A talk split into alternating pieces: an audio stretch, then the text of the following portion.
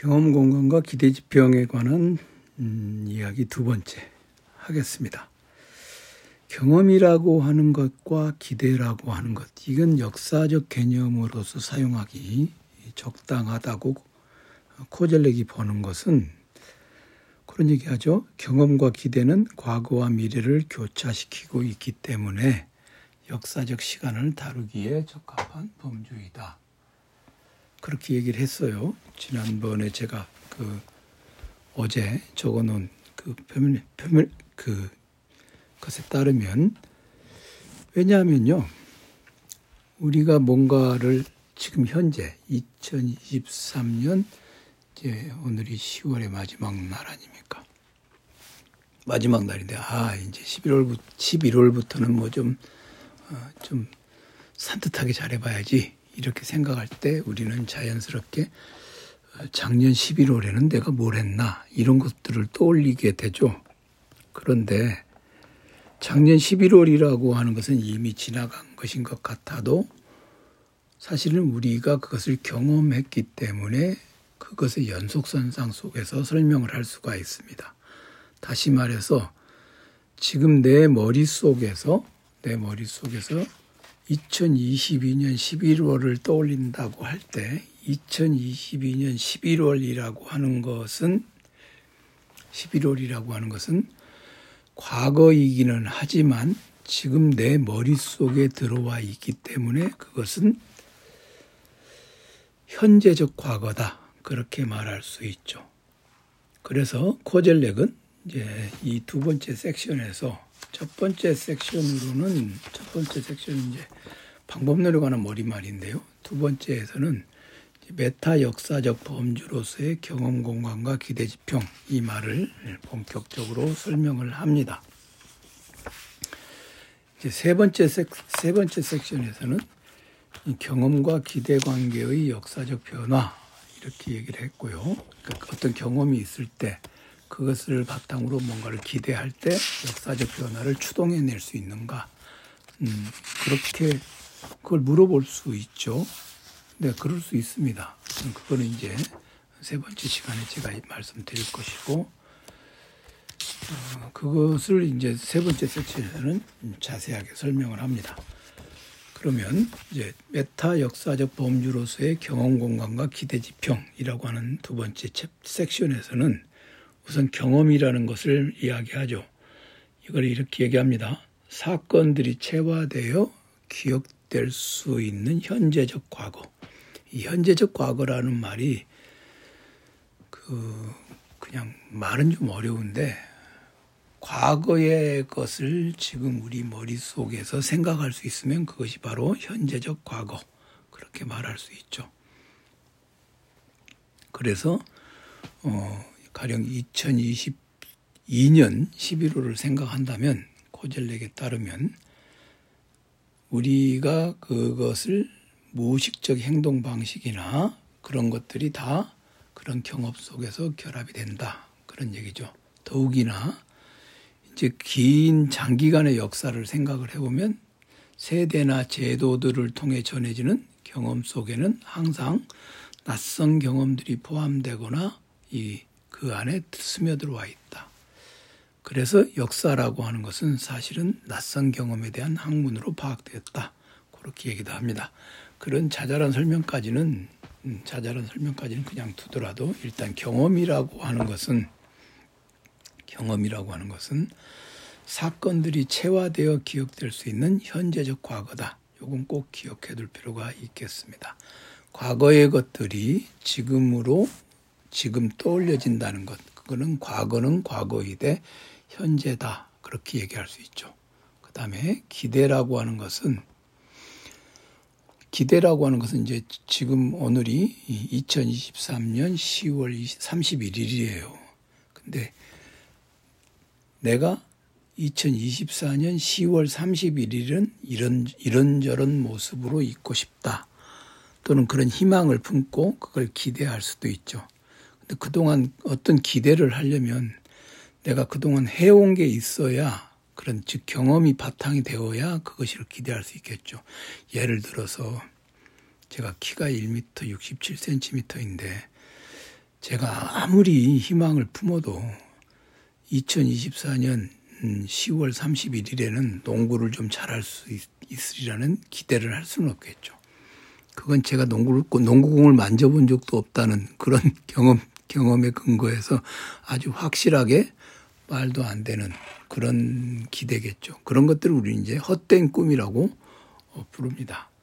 그런데 기대라고 하는 것은 적어도 그런 경험 공간이라고 하는 것이 어, 배경에 있지 않으면 성립이 되지 않겠죠. 그렇다, 그렇다고 할지라도 기대는 미래에 일어날 일입니다.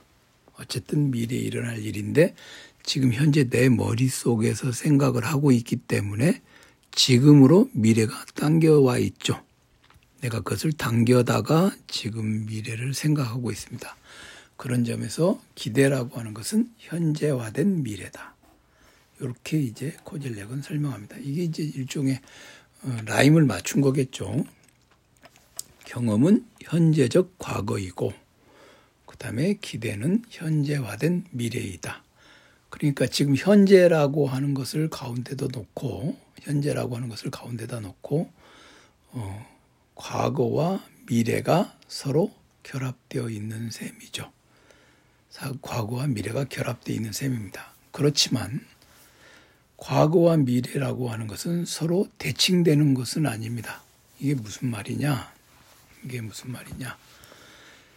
과거라고 하는 것이 쭉 흘러와서 현재에 응축되어 있고 이렇게 현재에 응축되어 있는 것을 바탕으로 해서 미래라고 하는 것도 가능해지죠. 그런 까닭에 내일이 되면 다시 오늘은 과거가 될 것이고 내일 내일 가지게 되는 기대라고 하는 것은 다시 또 어, 오늘 생각했던 그 어떤 것을 바탕으로 할 것입니다. 그렇게 본다면 역사라고 하는 것은 전혀 끊어지지 않고 계속 연속되어 가고 있는 것이고 그렇게 연속되어 가고 있는 현재들을 계속 이어붙임으로써 역사가 만들어지겠죠. 그러나 현재는 항상 과거를 기억하고 있고 그런 기억을 바탕으로 해서 미래를 당겨와서 현재 속에서 사유합니다. 그러니까 이게 끊어지지 않기 때문에 서로 대칭 개념은 아니다. 그렇게 말할 수 있겠죠. 우리는 우리는 그러니까 이 과거와 현재 또는 경험과 기대, 과거의 경험, 즉 현재적 과거로서의 경험과 현재화된 미래로서의 기대, 이 두 가지가 항상 우리 자신의 현재 속에 있다. 그것을 코젤렉은 양면적 현재성이다. 이렇게 부릅니다. 이 세 개의 개념은 일단 기본적으로 기억을 해둘 필요가 있겠죠. 이렇게 기억을 해둘 필요가 있겠습니다. 예를 들어서 이제 이런 것들 경험이라고 하는 것 이런 경험이라고 기, 이제 기대 지평이라고 하는 것 이렇게 얘기하고 경, 경험 공간 기대 지평 얘기하는데 이제 일단 앞에서는 경험이라고 하는 것은 무엇이고 기대라고 하는 것은 무엇이다 이렇게 말을 해 이것에 대해서 규정을 했어요. 그런데 경험에 대해서는 왜 공간이라는 말을 붙이고 기대에 대해서는 왜 어, 지평이라는 말을 붙이는가 그것에 대해서 설명을 해보겠습니다. 경험은 우리가 어떤 경험이라고 하는 건 있잖아요. 그 공간에서 일어나기 때문에 그렇습니다. 예를 들어서 예를 들어서 어, 어떤 시간 속에서 과거에 내가 이러이러한 것을 경험했어 이렇게 말한다 할지라도 그 경험이라고 하는 것은 시간 어, 공간 그 경험 그런 일을 겪었던 공간을 완전히 배제하고 배제하고 생각해 볼 수는 없죠. 같은 같은 사건이라 해도 여기서 중요한 부분인데요. 경험이라고 하는 건 공간하고 연결돼 있다고 하는 게 굉장히 중요한데요. 같은 사건이라고 해도 어떤 공간에서 그것이 벌어지느냐에 따라서 그것이 가져다 주는 그 세만틱, 즉 의미로는 달라질 수밖에 없습니다.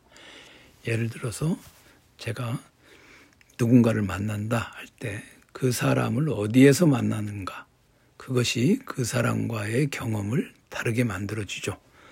이것은 이제 역사적으로 본다면요.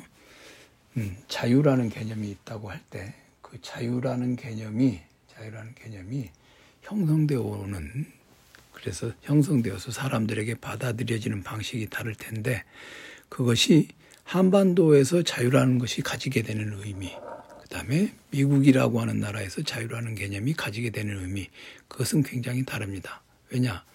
미국 사람들이, 미국 사람들이 자유를, 자유라는 개념을 들었을 때 그들은 분명히 미합중국이라고 하는 그런 공간 속에서 그 개념이 통용되고 그것이 형성되는 여러 가지 물질적인 사태들을 함께 떠올릴 것입니다.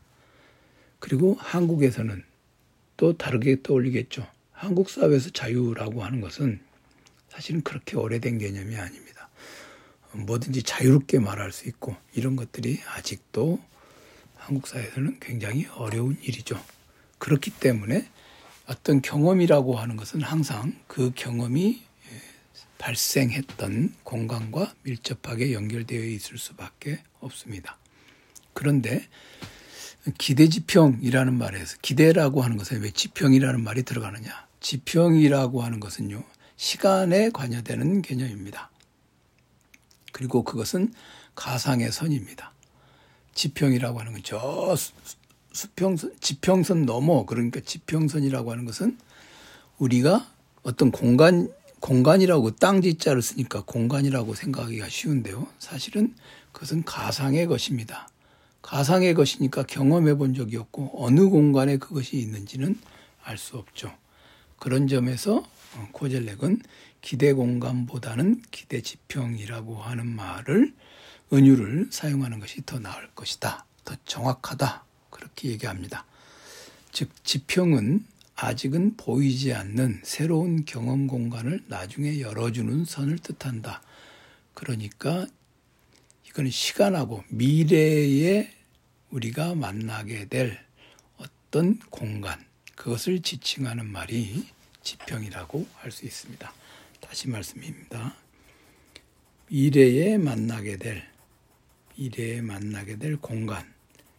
그러니까 아직 경험해 보지 않은, 미래에 만나게 될 경험해 보지 않은 공간 또는 미래에 만나게 될 아직 보이지 않는 새로운 경, 경험 공간. 그것을 지평이라고 할 수 있겠죠. 어, 그것은 이제 일정한 정도로 예측할 수는 있겠지만 아주 분명하게 아주 분명하게 확신을 가지고 틀림없이 어, 확실한 것으로 확실한 것으로 말할 수는 없습니다. 그래서 그것은 기대지평이라고 하는 것은 예측이 가능하지만 미래의 해명 가능성은 절대적 한계에 부딪힌다. 이렇게 말하죠. 이게 이제 동구권의 정치적 재담이라고 하는 책이 있나 봐요. 거기서 이제 그런 이제 옛날에 소비에트 연방 시절에 소련에서 굴러다니던 그런 우스갯소리 있지 않습니까? 그걸 모아놓은 곳에다 이렇게 이런 얘기가 있어요. 여기 이제 코젤렉이 인용한 게 있는데 저 지평에 이미 공산주의가 보입니다 라고 흐르시초프가 어느 연설에서 말했다. 그러자 청중 하나가 질문했다. 흐르시초프 동무 지평이 뭡니까? 사전을 찾아보시오. 라고 흐르시초프가 대답했다. 그 지평이라, 저 지평에 공산주의가 보인다. 라고 말했다는 거예요. 학구열이 강했던 이 사람은 사전을 찢어 다음과 같은 설명을 찾아냈다. 지평, 하늘과 땅을 가르는 가상의 선, 사람이 다가가면 뒤로 물러난다. 이게 뭘 의미하느냐? 자, 흐르시초프는 저 지평에 이미 공산주의가 보입니다. 라고 말을 했어요. 그러니까 흐르시초프 눈에는 공산주의가 보인다고 보인다는 것이죠. 자기 눈에는 보인다는 게 가상의 선이 아니라 그런데 사전에 따르면 사전에 따르면 지평은 그리고 제가 앞서 설명한 것처럼 지평이라고 하는 것은 하늘과 땅을 가, 가르는 가상의 선이라는 거예요. 있지 않은 선이고 있지 않은 선이기 때문에 우리 눈에 보이지 않죠. 그러니까 이제 이 사전에 따르면 가상의 선인데 지평은 후르시초프 눈에는 보인다, 보였다고 얘기하지 않습니까? 저 지평의 공산주의가 보인다. 그러니까 뭡니까? 후르시초프는 거짓말을 한 거죠. 게다가 가상의 선이기고 지평은 가상의 선인데 사람이 다가가면 뒤로 물러난다. 그러니까 영원히 가 닿을 수 없는 것이죠. 그런 점에서 후르시초프는 두, 두 가지 거짓말을 한 셈이죠. 공산주의가 보인다라고 해서 가상의 것이 보인다고 거짓말을 한 것이고 또 하나는 공산주의라고 하는 것은 우리가 거기에 다가가면 뒤로 물러나는 거예요. 그러니까 영원히 실현될 수 없는 것이죠. 지평에 저 지평에 공산주의가 있다라고 말하는 것은 공산주의는 보이지 않고 영원히 실현될 수 없는 것임을 사전의 근거에서 알 수 있습니다. 이게 바로 이제 그 어, 우스갯소리죠. 동국권의 우스갯소리죠.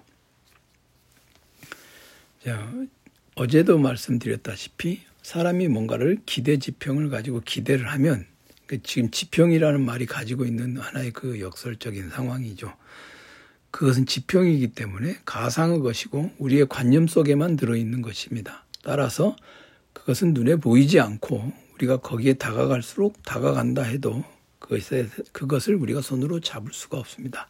단지 기대라는 것이죠. 기대라는 것이죠. 그렇지만 내일 말씀드리려고 하는데 그런 기대가 있기 때문에 사람은 가상의 것이라 할지라도 그것을 향해서 이미 몸을 움직여 가죠. 그렇지만 기대를 통해서 의도했던 상황이나 행동 결과가 우리가 이미 알고 있는 것은 분명히 아닙니다. 왜냐? 그것은 전혀 다른 조건 속에서 일어나기 때문에 그렇습니다. 다시 말해서 역사 속에서는요, 항상 주어진 조건 속에 포함되어 있던 것보다 더 많은 것이 혹은 더 적은 것이 일어난다.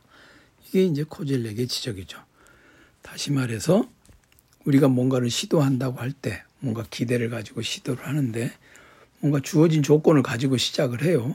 그런데 일을 진행시켜 나아가다 보면은 새로운 조건들이 생겨나고 또는 있는 조건들이 사라지고 그런 일들이 벌어지죠. 그러다 보면은 새로운 조건들이 생겨나게 되면 더 많은 것이 일어나게 될 테고 어떤 것이 더 있던 조건들이 사라지면 더 적은 것이 일어나게 될 것입니다. 따라서 역사라고 하는 것은 역사라고 하는 것은 그 정말 기대하는 것만큼 얻을 수 얻지 못하는 경우도 있고 예상치 못하게 기대되지 않았던 것들이 우리에게 생겨나기도 합니다. 어, 사실 코젤렉에 있어서 이 경험 공간과 기대 지평이라고 하는 것, 이 개념은 상당히 그 중요한 어떤 역할을 하는 경우가 뭐냐면 우리가 살아가고 있는 역사 속에는 새로운 것이 있는가를 물어볼 수 있, 있습니다. What's new가 있는가? What's new in history? 역사에 있어서의 새로운 것. 그걸 물어볼 수 있죠. 사실 과거의 역사관에 따르면 역사가 순환론적 역사관을 가졌던 시대에는 역사라고 하는 것은 발전이 없죠. 뭐 발전이라고 굳이 말하지 않고 그냥 새로운 것이 있을 수 없습니다. 그냥 옛날 것이 되돌아온다. 그렇게 생각했기 때문에 순환론에 따르면. 그런데 지금 현재는 그걸 믿는 사람은 없었죠. 역사는 음, 돌고 돌긴다, 돈다. 그걸 믿는 사람이라 할지라도 똑같은 것이 과거의 과거의 것이 똑같이 있는 그대로 다시 나타나지는 않을 것입니다. 아무리 아무리 자기가 열심히 노력해서 과거의 몸매를 그대로 유지하고 지금 있다 할지라도 그 몸에다가 과거에 입었던 옷을 다시 입어보면 과거에 자신이 그 옷을 입었을 때의 느낌을 그대로 가질 수는 없습니다. 몸이 변한 거죠. 그리고 몸이 변한 만큼 생각도 변하고 느낌도 변하고 그럴 것입니다. 그러니까 그것이 과거의 것보다 더 나아졌다라고 말할 수는 없더라 하더라도 그냥 그것 그대로 새로운 경험들이 우리는 살아가면서 생깁니다. 그러니까 우리는 이러이러할 것이다 라고 기대지평을 가졌는데 그 기대지평은 막상 거기에 다가가면 그 지평선에 다가가면 뒤로 물러나고 새로운 경험이 발생합니다. 그리고 그렇게 새로운 경험은 그 공간과 결합해서 우리에게 새로운 경험 공간을 어, 가져다 주죠. 그러니까 이제 그런 것들은 그런 것들은 음, 미래를 예측한다고 할 때 그런 뭔가를 이제 미래를 우리가 예측한다 그럴 때 예언이 아니라 예측이에요. 종교적 예언은 아주 무의미한 것이고요.